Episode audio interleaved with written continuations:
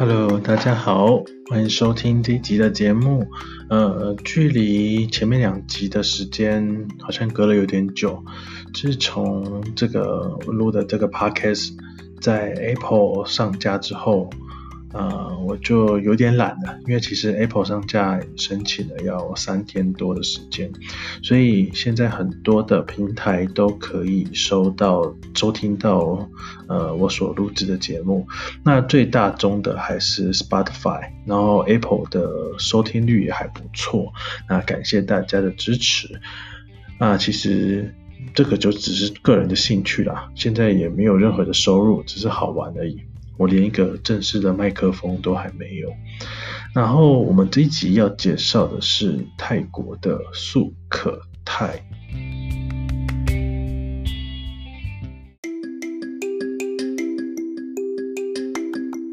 素可泰在哪里嘞？如果对泰国有一个小小的概念，就知道曼谷大概在泰国的中部地区。那另外一个地方是北部的清迈，这两个城市算是蛮非常受欢迎的地方。还有一个南部的普吉岛。那苏可泰的距离大概是曼谷以北的四百多公里，大概离北部的清迈大概接近三百公里。苏格泰王朝其实是泰国历史上首个。有史料可以查证的国的王国啊，那存在的时间大概是西元的一二三八年至一四三八，大概这两百年的历史。那也就是大概在中国的历史上是元朝的时候。那苏格泰王朝之后就是这个。阿尤塔亚就是阿育陀耶，就是大成王朝，但是它这两个王朝是有并存的。后来就是这个吞武里王朝跟现在的巧克利雀克利王朝这样子，这是大概曼这个苏可泰王朝的简介。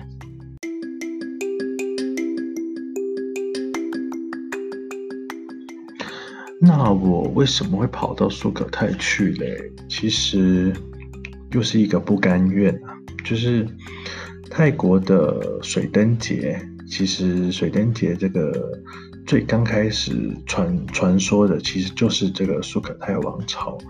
但是，嗯，因为时间的关系，在水灯节这几个礼拜，我没有办法在苏可泰，那我就只好提前去了。那水水灯节是什么时候呢？水灯节大概就是呃，台农历的十月的十五号，大概就是在这个是国历的十一月，也就是我录音的这个礼呃前一个礼拜这样子。那这个水灯节其实它是时间是泰历的十二月十五号，也就是月圆的时候。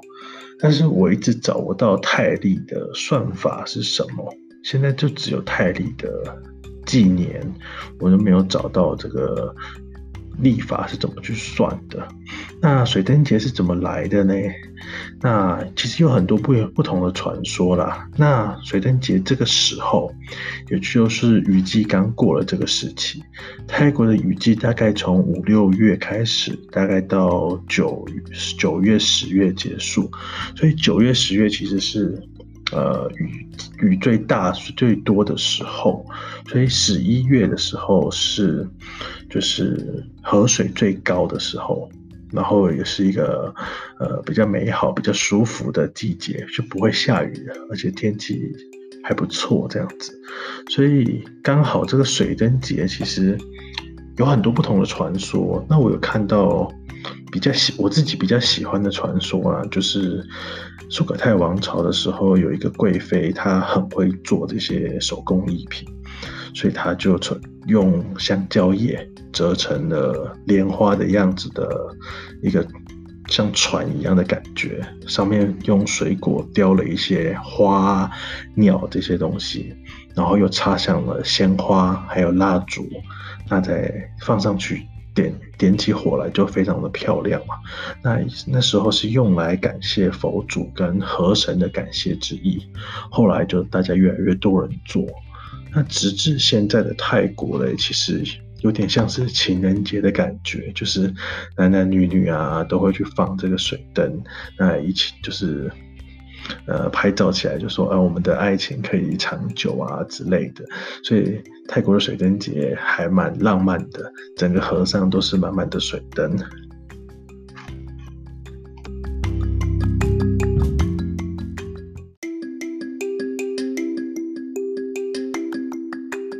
那要说到我从曼谷到苏格泰这段大这段路程啊，其实一波三折。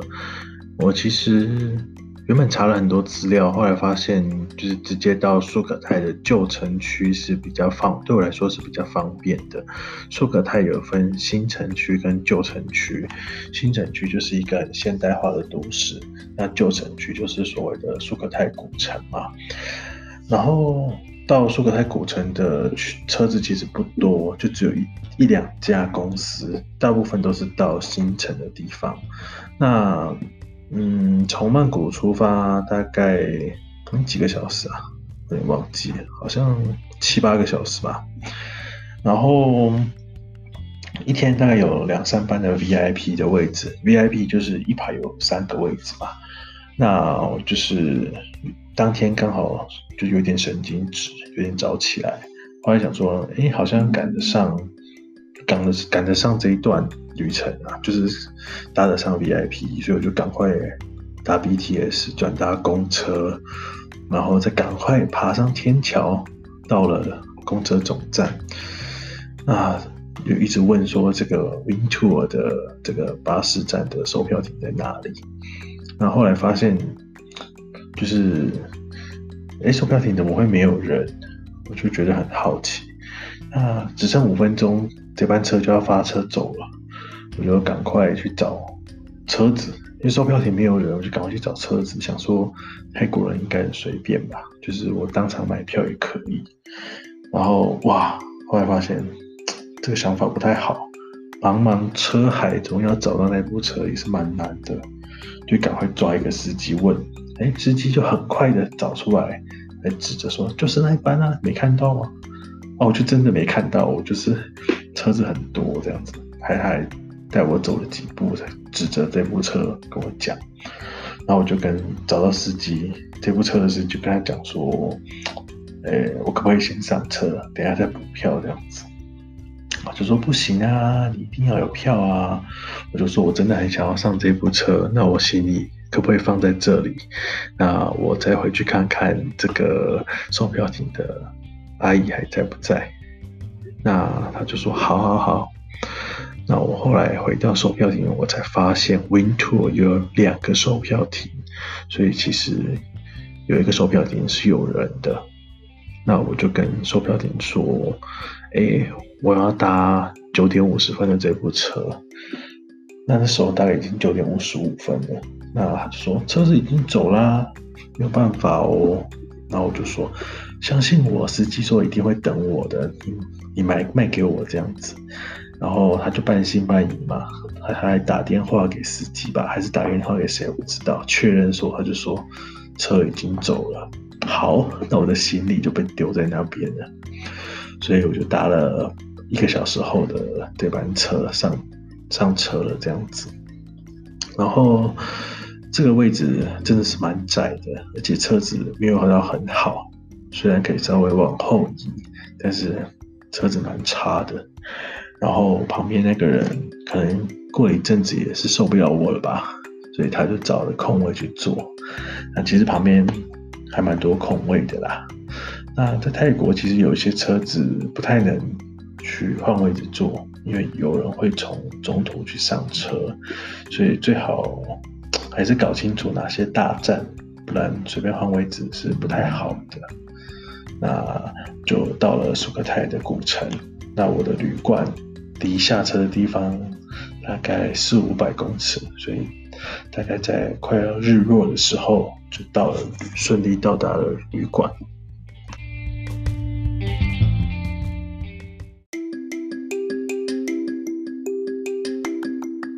到了旅馆之后，就先问旅馆的负责人说：“脚踏车呃要怎么样子。那他就给我一张地图，然后跟我讲说，脚踏车啊，这种脚踏车没有很好。如果你真的要好一点的话，你就花三十块到附近的租脚踏车店去租吧。那也真的是不是很好啦，所以后来我屁股蛮痛的，因为它的坐垫是很硬的。其实如果你有仔细看的话，你会发现泰国的很多。旧旧的自行车其实都是从日本过来的二手脚踏车，有很多都是奇遇线的，我也不知道为什么，几乎都是日本的二手或三手的脚踏车。啊后来我上楼之后，啊，其实一进去的时候就发现，哇，这个是非常古色古香的一个旅馆，很喜欢这种，哎，可能住在这种古色古香的感觉。哦，又是石头搭建，对不？又是木头搭建这样子，而且楼梯还是一个就是旋转的楼梯上去。后来我仔细一看，不对，其实这个旅馆呢有很大的问题。问题在哪里？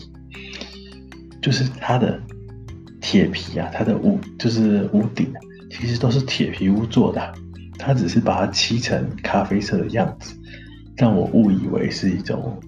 呃，老式的木质建筑，结果完全不是，而且墙壁，房间跟房间之间墙壁啊，是用那个很薄的塑胶板做的，所以其实后来发现有点被骗的感觉。虽然远远看过去是很棒，但是，嗯，虽然整个设备还不错啊，有热水，然后呃还有晒衣服的空间，然后有插头啊。还有冷气，我真的很惊讶，居然有冷气。我订的时候原本是好像是没有冷气的，然后早上还有一点小东西可以吃。那老板就跟我讲说，明天早上五点半出门。我想说，我今天已经累得要死了，对，他建议我五点半出门是要怎样？然后这个老板还蛮好笑的，我就说，因为有些字我真的听不太懂泰文，我就说。请问你可以讲英文吗？他说不行。你既然会讲泰文，你就要练习你的听力啊。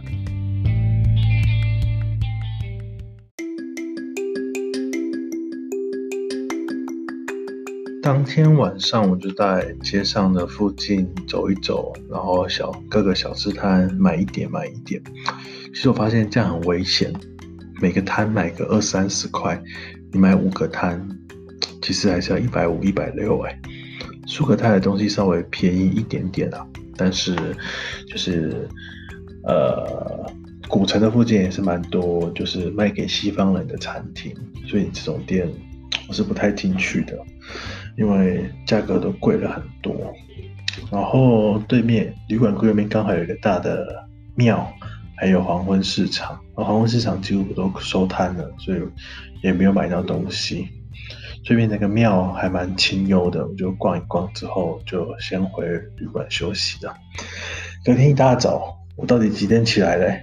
其实我大概五点半起来，我真的五点半起来，然后摸一摸，然后就是赖床一下，大概六点多，大概六点出门。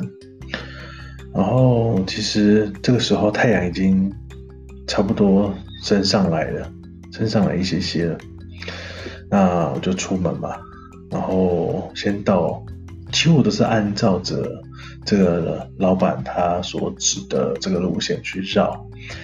很简单的，苏可泰王这个历史公园，呃，东边它的东边大概就是新城区过来的这个地方，所以旅馆会集中在东边的地方，就是一些青年旅馆，然后。往你往西边走，就是它的西边马上就是最大的这个历史公园，然后北北边跟西边都有一些庙在里面，当然南边也是有。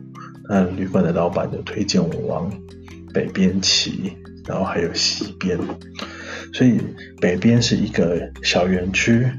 西边是一个小园区，正中央的正方形是一个小园区，所以分的三个小园区，门票都各卖一百泰铢的价钱。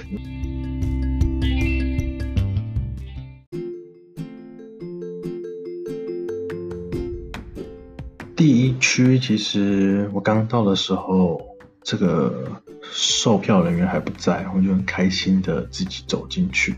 那第一区第一个庙其实。呃，比较没有那么吸引我啦，就是一些断垣残壁这样子。虽然进去有一个长长的桥，中间有这个护城河，然后拍个照就走了。想说，刚好，其实我刚好看到部落格上他说，七点以前如果你到的话，旅馆的那个管理员还不在，你可能可以免费进去。我想说，六点五十分，那我试试看好了，所以我就骑得快了一点。刚到的时候，大概七点五十八分，已经有两三部游览车在了，售票人员也出现了。那这个时候，我还是乖乖的付票了。所以这两座是通用一张票的，所以还是一百块付了。其实我觉得付票是理所当然的事情啊，因为我看到有些布洛克他说，就是嗯，如果管理人员还没有来的话，他那个铁门是关住的。你会看不到里面的佛像，那我觉得这样子也太可怜了吧，就是没有必要去省这个钱。所以后来其实我是三个园区我都有买票这样子。那其实素可泰，嗯，我我也去找了一点历史来看，其实素可泰本来就是一个佛教的国家嘛，那里面有很多的佛寺跟佛陀。那原本泰族。就是在中国的西南部的时候，中国传进来的是大乘的佛教，所以泰族的人都是信任大乘佛教。那后来就是去了印度，一当他们移入支印度支那半岛的时候，就接触了小乘佛教，还有婆罗门教。那因为那时候刚好就是西兰国王，也就是现在的斯里兰卡，应该是那边。我猜想啊，这个历史有点难读哎。然后那时候他们就致力要恢复小乘佛教，所以泰国的孟族啊、泰族就是还有高棉族，就去学习这个小乘佛教。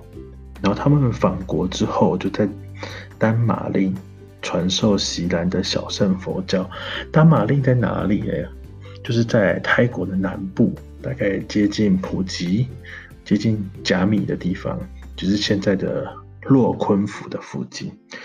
然后那时候的苏可泰的国王，也就是最有名的这个兰康亨、兰康兰甘亨大帝，他就是刚好就是去那边访问，然后就被这个小圣佛教给吸引。所以后来还派了很多人去学习这个小乘佛教，所以到了苏格泰你会发现，就是说这里的佛陀啊，呃，比较没有像其他地方那么的丰腴，反而就是造型有点修长啊、俊美啊，就是有点呃美男子的感觉这样子。所以这也是苏格泰的佛跟人家不太一样。那兰康罕这个。国王啊，是苏格泰大概最有名的国王。他们讲说，就是他有去元朝访问啊。那那时候其实第一次去没有遇到国王，后来忽必烈就死了，他后来才去，所以没有遇到忽必烈这样子。他有非常多的交流，然后，呃，好像泰国的字母啊，好像也是他开始去。呃，去完成、去创造的吧，就是有刻在墓碑上的一些记载，这样子。大家有兴趣的话，可以去多多找找资料哦。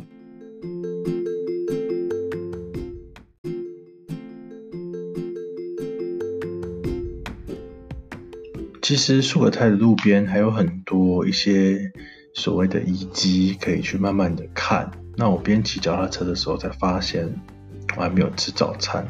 所以我就去找了早餐吃，然后继续前往下一个景点迈进。其实下一个景点它是有很多制高点的，所以欣赏日出是很棒的。但是我那时候已经大概八点了，七点半八点了吧，太阳已经有点高高在上了，真的有点难受啊。好，那这期的节目就到这里，接下来诸葛泰还有什么让我？呃，体验感受很深的地方嘞，那就请期待下一集嘞，不用担心啦，下一集很快就会发出来了。拜拜。